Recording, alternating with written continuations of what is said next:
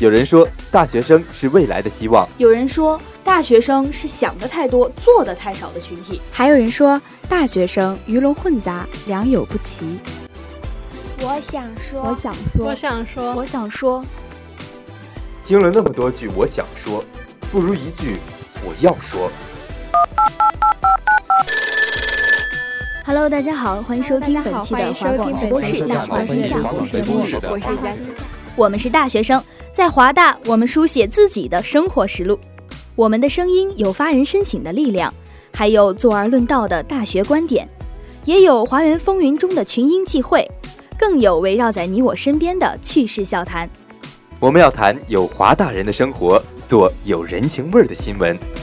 这里是华广直播室，这里是华广直播室，华广直播室直播你的生活。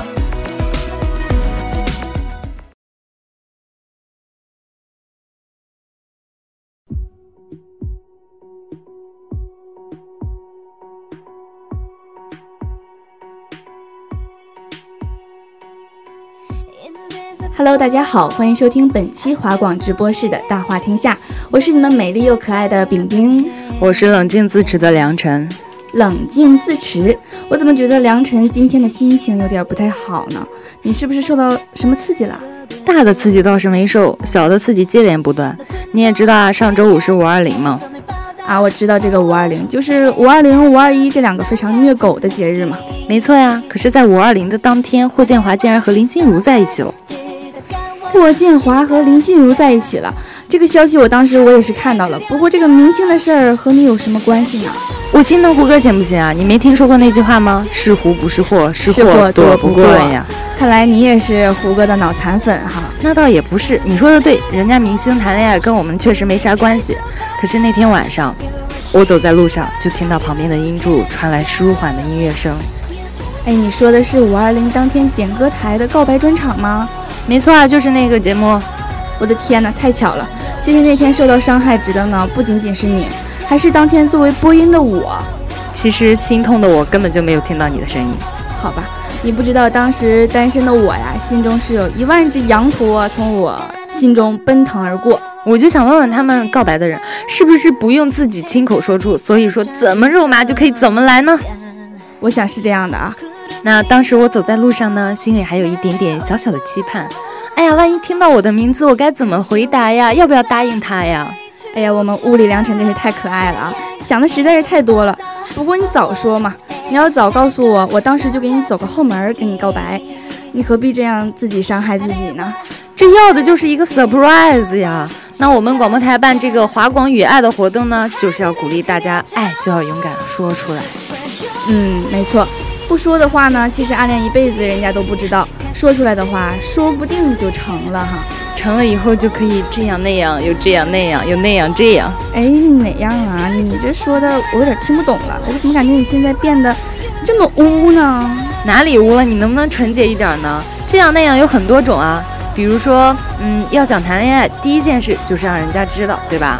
没错。那在咱们华大呢，也有一种比较普遍的方式。就是，其实也是很多高校的表白方式了，那就是 hello。嗯，没错，你们连院啊，毕竟颜值和才华都摆在那儿呢，是吧？经常经历吧？我可什么都没说啊，确实是我在连院的时候呢，就经常会在晚上听到谁谁谁我爱你，谁谁谁跟我在一起吧，然后我们就跑到这个，走到这个过廊里啊，我们就会看到楼下会有。一排心形的蜡烛，然后一个男生站在中间，手捧着这一束玫瑰花，就等着他下来。不过这种方法呢，其实已经非常普遍了，不知道下次同学们能不能换一种呢？要是狠心一点的阿姨啊，一盆凉水泼过去，蜡烛全灭了，那个心啊也拔凉拔凉的。这种方法真的有点太 low 了。假如说男生摆上一圈的这个唇膏啊、粉底啊、眼线笔啊、BB 霜啊，你看哪个女生能拒绝得了你？这真是无法拒绝的。反正我的要求倒是没有这么高，如果给我摆出了一圈头绳，我就。可以考虑考虑，反正我的要求比较低嘛。那其实我们还有第三种方法呢，就是我们华侨大学表白墙。啊，我知道你说的是咱们微博上的那个华大表白墙是吧？关于这个表白墙啊，我有一件特别好玩的事情，就是说我有一个学姐，长得人特别有气质，然后爱在图书馆里用功，是学霸。结果这个时候就有一个男生，就拍了他在图书馆的一张照片，传到这个表白墙上，说：“哎呀，墙主啊，你帮我看一下吧，找找这个女生。”墙主拒绝了。这个男生其实还真挺有心的，不过这个墙主为什么把他给拒绝了呀？我们是这样脑补的，肯定墙主也暗恋学姐，一看到，哎呀妈呀，这情敌哪能给放呢？然后就给拒绝了。结果这男生就在贴吧里就说，嗯，这个女生好有气质，我好喜欢她呀，大家帮我找一找吧。学姐就看到了，我以后再也不去图书馆了。他这个方式吧，确实是让这个学姐看到了，不过是给她拒绝了。那说到图书馆呢，我也是经常在图书馆看到很多很多情侣在那儿一起学习。那我就给你讲一件非常虐狗的事啊，就在上学期期末呢，就是你知道我们坐的那个沙发就是两排的嘛，面对面的。对，我经常看见有人在那睡觉啊。其实我就是那种看着看着就睡觉的那个人。你复习嘛？你复习，说你复习的事。然后我就倚着呀，靠着呀，特别舒服，我就往那学停停停停停。我还真是第一次听说有人还复习还倚着呀靠着的呀！你不知道，平时我学习都是在床上学习。新颖别致，学习效率挺高的吧？然后那天我就想去图书馆好好学习嘛，我就看到对面那对情侣手牵着手学习，我当时我就懵了，他们是为什么要手牵手学习呢？你不懂啊，这叫心有灵犀一点通啊，小手一拉啥都知道了。其实手牵手也无所谓，可是当那本书挡在他们两个面部的时候。两个头慢慢的靠近的时候，我就在想他们在做什么呢？你学习呢，能不能专心点啊？可能是手上的这条通道啊，它走不通了，它就换了一条通道。Mouse to mouse，大家都懂的。Mouse to mouse，确实是啊，反正是太虐狗了。不过这种方式呢，我建议很多情侣以后不要再在图书馆这种公共场合做出这么伤害狗的事情了。其实人家到底还是在学习啊。你看我，如果在图书馆的时候，我遇到的都是这种类型的，把那个小手机往这个桌子上一摆，零食往这放一堆，然后两个人就开始看起来了。遇到比较搞笑的地方呢，就会忍不住的笑出声来。如果万一一不小心啊，这个女生笑出声来了，哎呀，这个男朋友就会哄着她说：“哎呀，宝贝儿，咱们声音小点儿，人家都在学习呢。”我真是在这里啊，由衷的感谢这位有素质的男生，希望你下次继续保持哟。感情这对情侣呀，是把这个图书馆当成自己家了，可能是家庭影院呢，还豪华餐。那其实公众场所啊，惹人讨厌的行为啊，比起图书馆秀恩爱来啊，我更讨厌的是自习室吹头发。这个自习室吹头发，我还是从来都没有听说过，也没有遇见过的。这个自习室之所以被称为自习室，肯定是因为有很多同学想在那儿学习吧。没错，然后我每天晚上呢都会到自习室去。这个时候啊，每天晚上的十一点半，都会有一个女生湿着头发，拿着手机，拿着吹风机，她就下来开始吹头发了。呜，哎，你讲的有点像鬼故事啊！这个半夜洗头发，难道她不害怕吗？我们都是无神论者，子不语怪力乱神。没错，我是开玩笑的。不过梁晨呢，我还是非常好奇这个女生是怎么想的呢？据我多日观察，她可能是这么想的：毕竟都已经十一点半了嘛，已经熄灯了，舍友呢也都上床睡觉了。那这个时候她就会这么想了：嗯，我是一个很好的人啊，我的舍友都睡觉了，我怎么能打扰他们睡觉呢？我不能在这里吹头发，我还是到别的地方去吹一下吧。我真的很想对这位同学的舍友说啊，你们真是太幸运了，你们有一个好舍友啊。那这个同学就不怕大家把他轰出去嘛？像像这种情况呢，确实是非常容易引起民愤的。其实我觉得，嗯，像这种行为呢，每天晚上十一点半啊，就跟一个闹钟一样，他一来我就知道，哎，十一点半了，我暂且还能够接受吧。就是这种声音上的干扰，我戴个耳机听音乐也就可以屏蔽了。但是更不能让我忍受的是嗅觉上的刺激，比如说拖鞋。哎，你说到这个拖鞋呀，就想起一件事情，跟我自己是有关的。在去年冬天呢，我们不是放寒假嘛，然后我就坐火车回家，因为我家是东北的嘛，需要一天一夜，就是二十四个小时，嗯，挺远的。对，然后这一个车厢嘛，卧铺六个人，有五个人都是同班同学，然后就会空出来一个位置嘛。在上车的第二站后。就上来一个男的，他长得就是有点儿……嗯，请注意你的措辞，不要因为个人偏见而进行人身攻击啊。好，那我就不讲他到底是什么样子的外貌了。但是在我们晚上睡觉的时候啊，他脱鞋上床，然后我们所有人就都睡不着了，失眠了，就不由自主地屏住了呼吸，是吗？对，我们就全部都倒了。那种刺激性的气味呢，简直是侵蚀了我们的身体啊！然后顺着鼻子进入了你们的心灵，让你们永远的记住了它。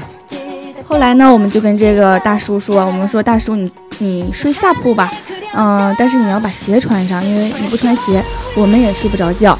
但是这个男的当时也是恼羞成怒，他不干，他说他就要睡上铺，他不睡下铺，而且就要脱鞋。我们当时几乎都已经要和人家争吵起来了。嗯，其实你们还是比较勇敢啊，五个女孩子嘛，毕竟竟然还敢，嗯，跟一个这样的一个人这样一个争吵啊。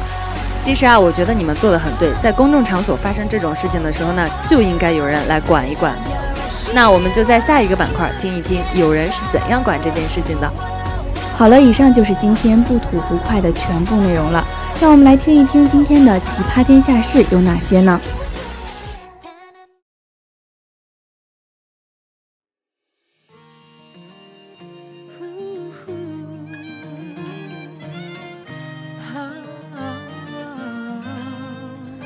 那其实，在上一个板块中呢，我们提到这个拖鞋的事呢，就真的有人管了。让我们良辰来描述一下这件事情。啊，那前不久啊，在厦门国际机场候机的一位小哥啊，就发现有一位旅客呢，就直接把脚丫子晾在了空气中。这位小哥啊，就忍不住的做了一个视频直播。那视频的开头呢，就严肃的谴责了这位旅客的行为。嗯，说如果外国人看到了，又会说我们中国人素质很低啊。其实我听到这里的时候啊，就有点点不舒服。脱鞋的旅客啊，是他不对。可是如果上升到中国人的素质问题，这就太对，没错。其实一个人的错误呢，代表不了全部人。但其实话说回来啊，你一个人做的事情，也有可能带来很多的不良影响。就在我觉得稍微有点不舒服的时候啊，这位小哥他竟然哭了。然后我就想，男子汉大丈夫的，你哭什么呀？有什么事儿咱就直接解决呗。哎，哭完他就真的直接站起来就去解决了。他走过去之后，就利落的把那双鞋拿起来扔进垃圾桶里。那一个瞬间啊，我感觉无比的爽啊！干得漂亮啊，小哥！对，其实你在跟我说这件事情的时候呢，我也已经看完这个视频了。我看到这个小鲜肉啊，长得是非常的帅哈。然后他在中途的时候，他是被气哭了，是吧？对，我觉得他不仅是脸帅，性格也特别帅，真爷们儿。但是我在看到他气哭了的那一刻呀，我真的是没有想到他的结尾是这样的。他最后呢是怒气冲冲的把这双臭鞋呀扔进了垃圾桶里，看得我也是非常的热血沸腾啊！真是想给这个小哥点一万个赞。那在这里呢，我也想跟我们同学说，像我们身边啊，真的很缺少这种人。当下次我们在公众场所遇到了图书馆秀恩爱啊、自习室吹头发啊，还有公众场所脱鞋啊这种问题的时候，就一定要挺身而出，像这位帅气的小哥一样，也做帅气的举动。那其实说完这个挺身而出的小帅哥啊，我就不由自主的想到啊最近越来越疯狂的迷妹们。说到这个迷妹呀，你是不知道，在我的寝室呢，到处都是胡歌的海报，我连做梦呢都会梦到我家胡歌。哎呀，其实不好意思的承认，我也有一点点迷了。就是前两天啊，我刷微博的时候啊，嗯，就竟然刷到了权志龙的这条很奇怪的微博，不小心就受到了惊吓。这是什么鬼啊？你知道什么是明星衣架吗？我只知道什么是衣架，不知道什么是明星衣架。明星衣架呢，它正常啊还是一个衣架的功能，它的钩还是那个钩，但是它的颈部啊变成了权志龙的头。然后它的这个撑子部分啊，就变成了权志龙的香肩啊，嗯，我就听我身边其他的迷妹说啊，啊，最近这个东西一搜啊，我就发现出来了一堆的东西，这明星衣架啊，还真的是买家说立拍立送。那其中不只是有三小只啊，还有像是宋仲基啊、吴亦凡啊、鹿晗啊、王凯啊，哎，等等，有没有我家胡歌呀？嗯，这个你还是自己去找找吧，反正我也不迷恋胡歌。嗯，那我就发现啊，迷妹的需求啊实在是太可怕了，每天都在那喊着说，哇，老公你好帅，老公我能不能抱抱你啊？商家竟然还真的满足了迷妹的这个需求，竟然拿明星的头像来做衣架，这创意真的是没谁了，真是应了那句话，淘宝上只有你想不到，没有你买不到的呀。不过我觉得这个商家这个想法呀还是非常好的，毕竟是为了满足我们嘛。不过在我看到这个买家秀的这一刻呀，我这一口老血差点喷出来，我立马就取消了刚刚的想法。你们见过清纯少女的吴亦凡，或者是剪刀手自拍的吴亦凡，或者是兔耳朵搭配的吴亦凡，这些你肯定都无法想象吧？看来这些明星呢，也是被粉丝们给玩坏了。如果他们看到自己的照片是这样做成了一架，肯定也是哭笑不得的吧。想象一下，你们的老公穿上了水手服，对你说“代表月亮消灭你”。想象一下，你们的老公穿上了粉嫩的少女裙，在女生宿舍的阳台上摇曳生姿。再想象一下，你们的老公穿上了辟邪的衣服，挂在床前。天哪，真是美好的画面。没错，就算男神的脸呢再帅呢，友情提示也不要半夜打开衣柜，因为你打开衣柜的话，一堆人头盯着你。想想都会瘆得慌吧？子不语怪力乱神。那除了男神的这个衣架，我最近刷微博还看到了一个泰国的女神。那这条帖子的女主角呢，并不是我们国内的白富美，而是一位自称又丑又肥的泰国女生。嗯，虽然她自称又丑又肥，不过后来网友看了照片之后，纷纷表示：“你说的对。”那这个女生呢，就是我们泰国人气的网络红人快乐宝拉。有兴趣的同学们呢，可以去搜一搜，看一看她的长相哈。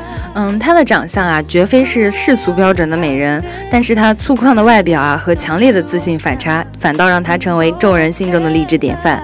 那真正让她走上网红之路巅峰的呢，其实是一张最近她和她男朋友在火锅店吃火锅的一张照片。不久之前，其实宝拉有自曝说，嗯，我交了一个白富帅的男朋友。不过很多网友啊，按照宝拉以往对自己容貌的自信，都纷纷表示怀疑。你说你的男友是白富帅，那到底有多白、多富、多帅，我们是不得而知了。后来宝拉的照片呢，说明她不愧是我们大家心中励志的女神。这个男的呢，确实是一个白富帅呀。泰国总是出帅哥的嘛，这也就能说明啊，真正吸引她男朋友的肯定不是宝拉的外表，而是她自信从容、独特的人格魅力。看来有时候啊，颜值并不能代表一切，心灵美其实也是一种美呀。以上就是我们奇葩天下事的全部内容，接下来就让我们进入大话小剧场。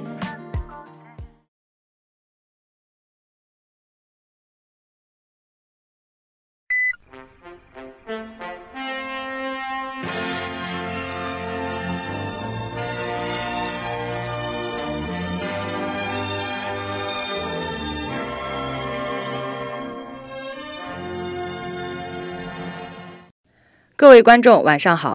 晚上好！今天是五月二十四号，星期二，农历四月十八。欢迎收看华文联播节目。首先为您介绍这次节目的主要内容：男子遭女乘客非礼，被网友痛斥。该男子肯定穿着特别暴露，希望以后女乘客当心这种人。零零后少女怀二胎，令人惋惜，请给九五后空巢老人多一点关爱。老公姓徐，自己姓杨，妻子非要孩子姓林。隔壁老林表示非常高兴。学妹成后妈，二十七岁小伙子一下子懵了，求他爸用了何许撩妹手段。以下是详细报道，这一切的背后是人性的扭曲，还是道德的沦丧？详细报道请见下期华文联播。感谢您的收看，再见，再见。